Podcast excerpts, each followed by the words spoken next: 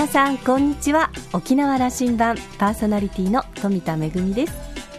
旧盆のお疲れはありませんでしょうか？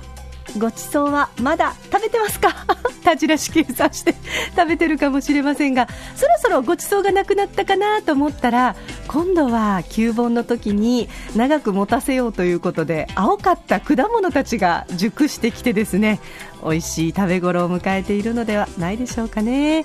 あの小さい頃はまた今年も同じ料理だななんてちょっとへきへきするところもあったんですけれども大人になりにつれて毎年同じものを同じメンバーと一緒に囲むっていうことの幸せを感じたりしています。さあ沖縄羅針盤今日も5時までお届けいたします。どうぞお付き合いください。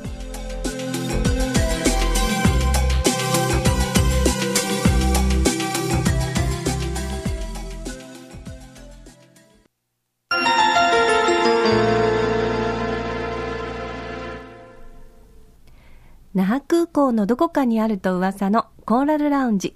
今週は外務省在リトニア大使館特命全権大使の重枝豊栄さんとラウンジ常連客で沖縄大学地域研究所特別研究員の島田克也さんとのおしゃべりです。重枝さんは1952年生まれ鹿児島県のご出身です。中央大学法学部を卒業後1981年に外務省に入省。2000年に在ウィーン国際機関日本政府代表部参事官。その後代表部講師を務められました。在フランクフルト日本国総領事館総領事。在ホノルル日本国総領事館総領事を歴任後現在の在リトアニア大使館特命全権大使に着任されました。今回の来沖はハワイでのウチナンチとのご縁や国頭村とリトアニアとの交流の一環。国頭村での講演後沖縄の自然や食文化も堪能してくださったようです。講演の演題はリトアニア遠くて近い国。その優しく軽妙な語り口は日本とリトアニアを本当に近くしてくださる予感がします。それではどうぞ。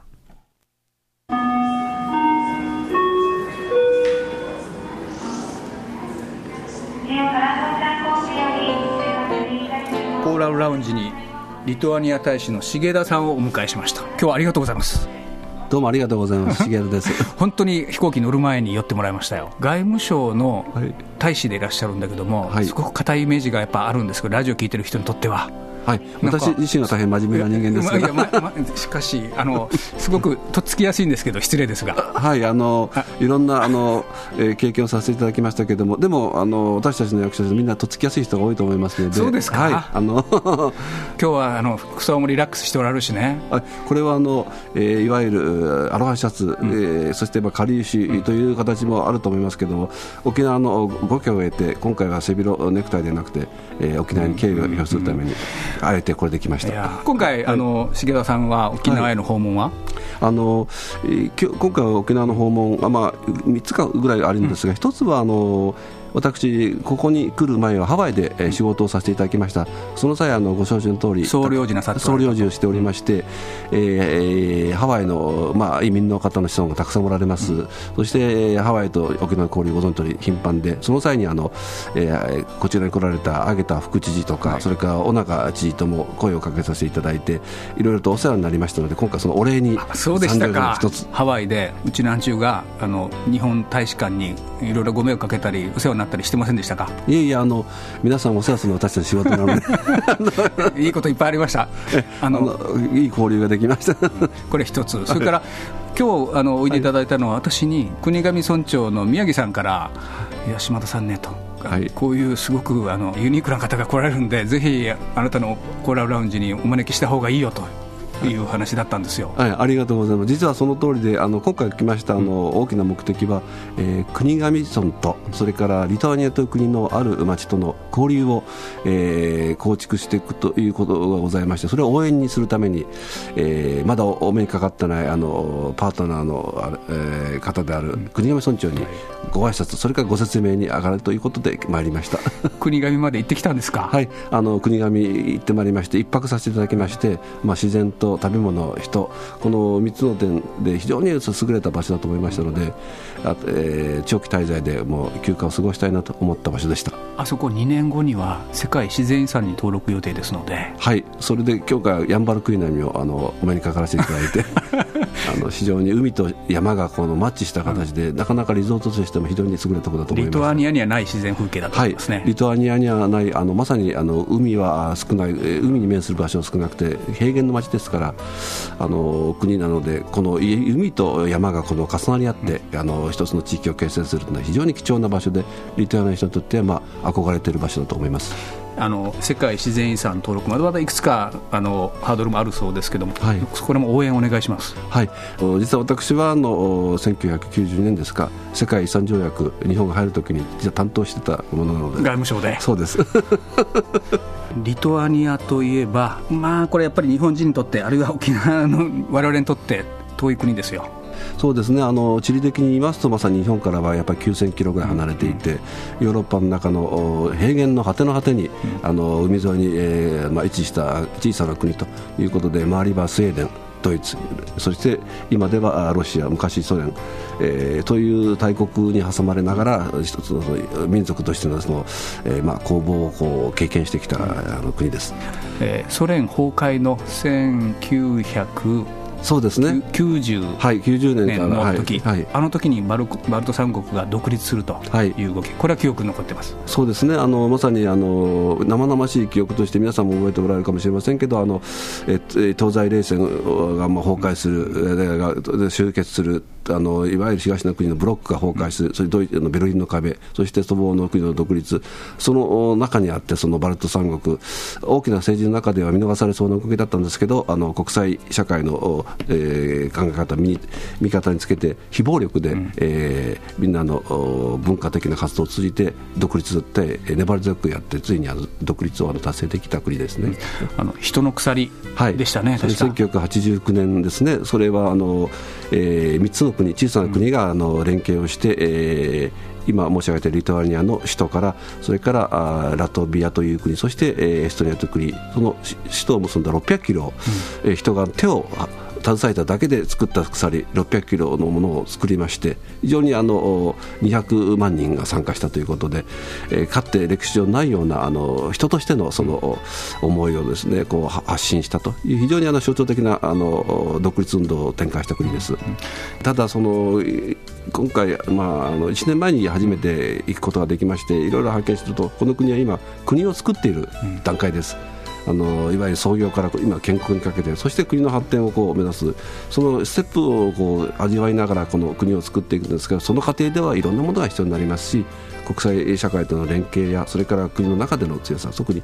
人材の育成といった教育面も多いしそういう意味でその、えー、困難はたくさんありますけど国を作っていく楽しみがあるような地域じゃないかと思いますので日本の方も古くは明治維新の時に大きなあの、えー、チャレンジをこう仕掛けてそれをこういろんな困難を克服してやってきましたそういう意味でその、えー、日本の、まあ、後を追っていくような形になっていく国なのかあるいはまた独自の道を歩んでいくのは非常に興味深い国です。人口300、はい300万ちょっと切るようになりまして、まあ、今、その発展の過程の中で若い人たちがその、まあ、近隣の先進国に行って技術を学んだり経済力をつけたりするということで人口が少し流れていく状態。これをこの反転させて国の中に産業を作って若者を取り込んでいくかどうかということが国の課題の一つになっています、うん、25年あのあの独立の時のね、えー、あの高揚感みたいなことを今度現実として捉えてどう国づくりという多分フェーズなんでしょうね。そうですね。あのまあ今独立をその達成した時の人がまだあの生きておられる人がたくさんおられて、うん、その人たちがまあ建国の時の、えー、まあいわゆる革命ですけどね、その時の精神というものを忘れないように今のその若い世代、次第にその、えー、社会の主要なあの役割を果たす人がその建国の時のから若い人に移ってきてますので、その人を世代間にその、えー、革命独立までの苦労を覚えてもらいそして国の行くべき方向というのをその、えー、考えてもらう。というようないわゆるその世代間の論争論議そして世代間のその、えー、思いを伝えていくということがこの国づくりの中の一つの、まあ、今争点になってます、ね、あのもう一つこの番組の今あの聞いてくれてると思いますけど、はい、富田恵さんがですね彼女はその琉球、沖縄の文化の発信人なんですけども、ねはいええ、彼女からの話、そのリトアニアと聞くと、え、その独立の時多分こう歴史の編成の中で、歌を持って、はい、あの自らのその民族のというのかな、その表現を歌によってと、うん、その子どもたちの歌というのをものすごく記憶しているというんですけども、はいはいはい、そうですね、あのこれはあのまさに正しいご指摘いただきました、もともとこの地域の人たちは、うん、あのリトアニアに限らず、ラトビアもそうですけども、歌が好きな民族です、そして踊りも好きな民族で、これ、沖縄も好きでしてね、あの非常にその知ってる部分があると思うんですけど、その歌を通じて、自分たちの思いをこう伝えていく。その中にの独立という非常に重い政治的な課題をの歌を使って平和的な手段でこうそれを訴えかけていって決して諦めないでやっていたと。いうその強い精神力がある一方、まあ、その歌の中に込められたのはあの抑圧された歴史だとありますし自分たちのこの、まあ、生活をこう自分たちの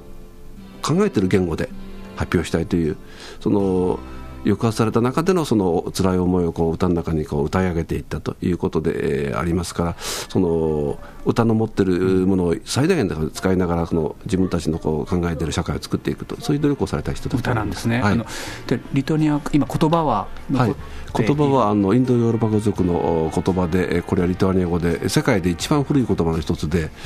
あの今で言うとインドのサンスクリット語ですね、うん、あれとこう似通っているところがあります。あの勉強不足で申し訳ありません。そのリトアニアの民族として言葉を今も持ってるんですね。はい。あの独自のものを持って今話すのはリトアニアとそれからその兄弟関係にあるラトビア。この2つで合わせて大体500万人、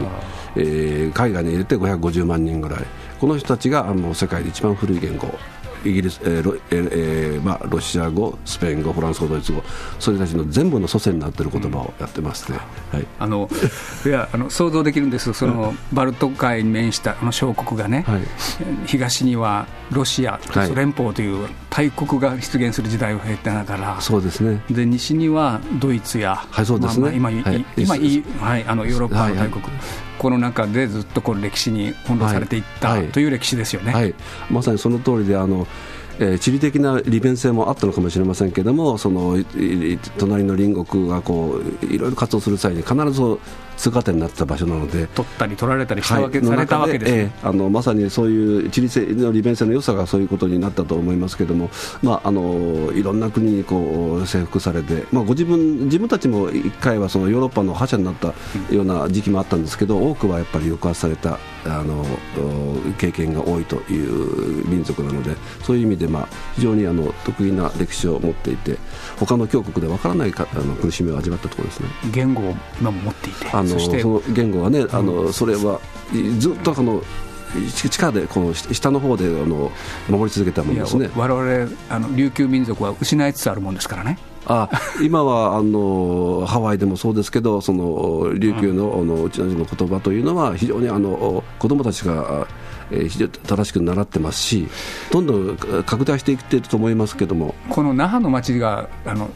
言語がこう寂しくなってきていましてね、ハワイに行ったり、ブラジルに行くと琉球言語残ってるんですけども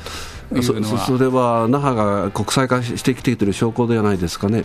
うん、あの いいように言ってもらってありがとうございます。で歌でで民族の表現ができているというのは、ええ、これまたそうですね、まあ、歌が好き、踊りが好きということで、それしかしかし表現する手段が与えられてなかったということもありますので、その中であの生活を歌い、そしてその地域の独立性を歌い、そして民族の独立をこう歌ってきたという歴史がありますので、えーまあ、あの地域によっては25万人ぐらいの合唱をやって、えーそのまあ、自分たちのそのえー、祖先の活動やそれからその国のその、まあ、あり方そして独立へのその希望をこう耐えがたことがありますしこういう伝統は昔からやっぱりこの地域にあります。今もあの4年に1回大祭典をやってます。聞いてみたいな。4万人が歌って20万人が聞くと。いうことであの参加するすべての人が歌い手でありそして聞き手であると。いうことで非常にあの、まあ、うん、東洋とは違った形のあの人々いわゆる国民が主役であって国民がその聞き役という、うん、多分ことをやれる人たちだと思います、コーラルラウンジに来ていただいたのも、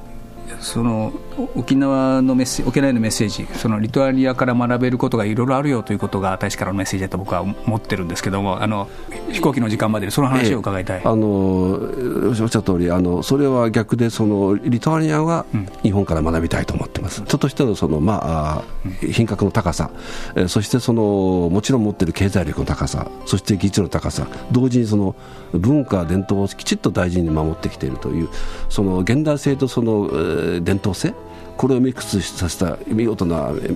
民族だ国民だということで自分たちの国づくりをするにあたってそういうものを学びたいと。でこれはそのヨーロッパから学べるものかどうかアメリカから学べるかどうか他から学べるかと時に日本というものがあるじゃないかということを指摘する人人が多いです。逆にあのおっしゃったそのリトアニアを学ぶところが多いんじゃないかというのは私自身は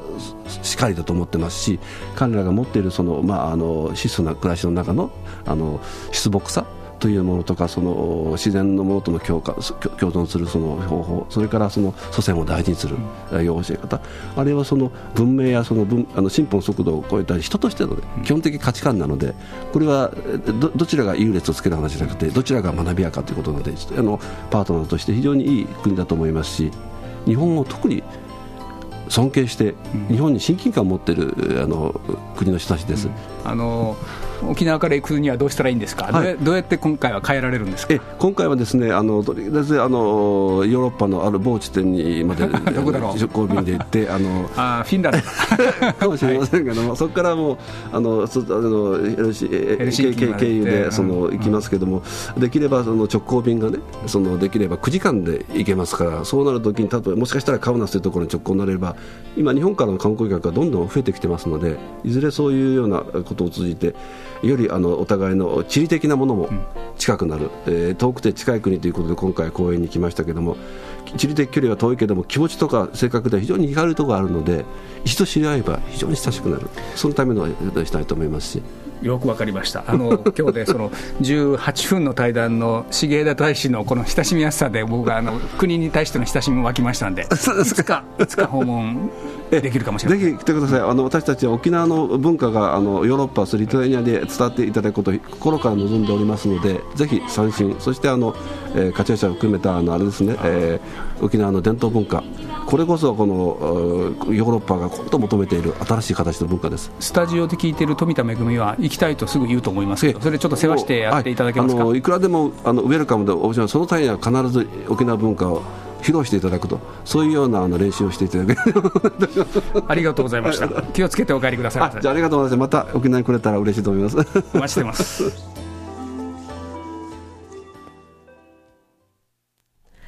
とっても気さくにお話をしてくださいましたね。あの、お二人のお話でも出てましたけれども、私もですね、リトアニアと聞くとすぐに思い浮かべるのは、あ、本当に伝統文化が豊かな国だよなって、現、あの、現代でも歌とかダンスとか、それから児童演劇とか、伝統的なものもそうですし、すごくこう、あの、現代的なものも大変素晴らしい作品をたくさん生み出してる国なんですよね。特にあの、児童演劇なんかは世界的にも大変、あの、評価の高い作品をたくさん生み出しています。あの、地理的にもとても恵まれたところで、あの、古い昔からこう、交通の要所だったというところもあって、でもね、やっぱり恵まれたところほど、えー、大変あの、苦しい歴史を歩んできたというところもあるかもしれませんけれども、えー、人々の、え、手を携えた鎖によって非暴力で独立を果たしたバルト三国の中の、えー、リトアニア、私もいつか訪問してみたいなって本当に思っています。そして、えー、沖縄の、え、歌や踊りを披露することができたらとっても嬉しいなと思いますね。そして、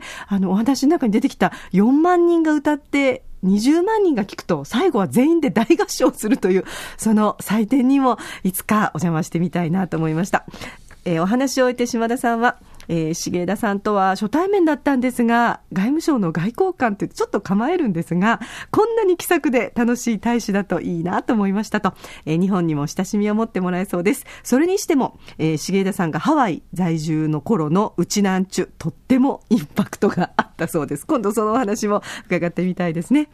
今週のコーラルラウンジは、外務省在リトアニア大使館特命全権大使の重枝豊栄さんと、ラウンジ常連客、島田克也さんとのおしゃべりでした。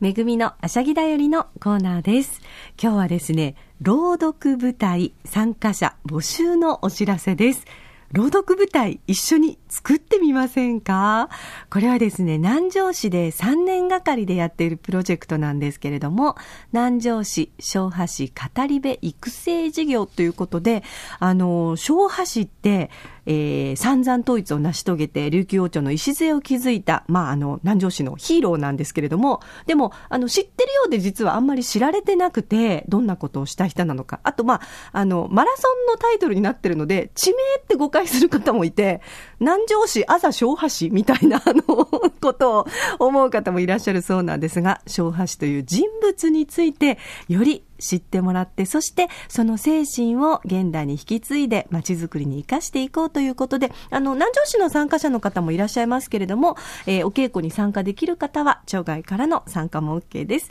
えー、私、3年がかりで、えー、このプロジェクトに参加しておりまして、えー、今回の朗読舞台も脚本演出を務めさせていただきます。あの、小橋って誰ということから始まって、みんなでこう、ゆかりの地を巡って、それで、えー、脚本をみんなで書きました。それをみんなで読んでみようというプロジェクトです。3年目、まあ集大成の今年は朗読舞台ということで、これ一人で読むとちょっとね、大丈夫かなって思うんですけど、これ群読といってみんなで読む形になるので、えー、あなたの声と誰かの声を重ねて読むことになります。興味のある方はぜひ詳しくハトコラボまでお問い合わせください。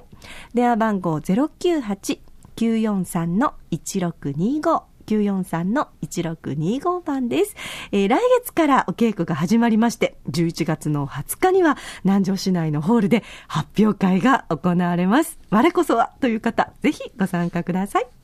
めぐみのあしゃぎだよりのコーナーでした。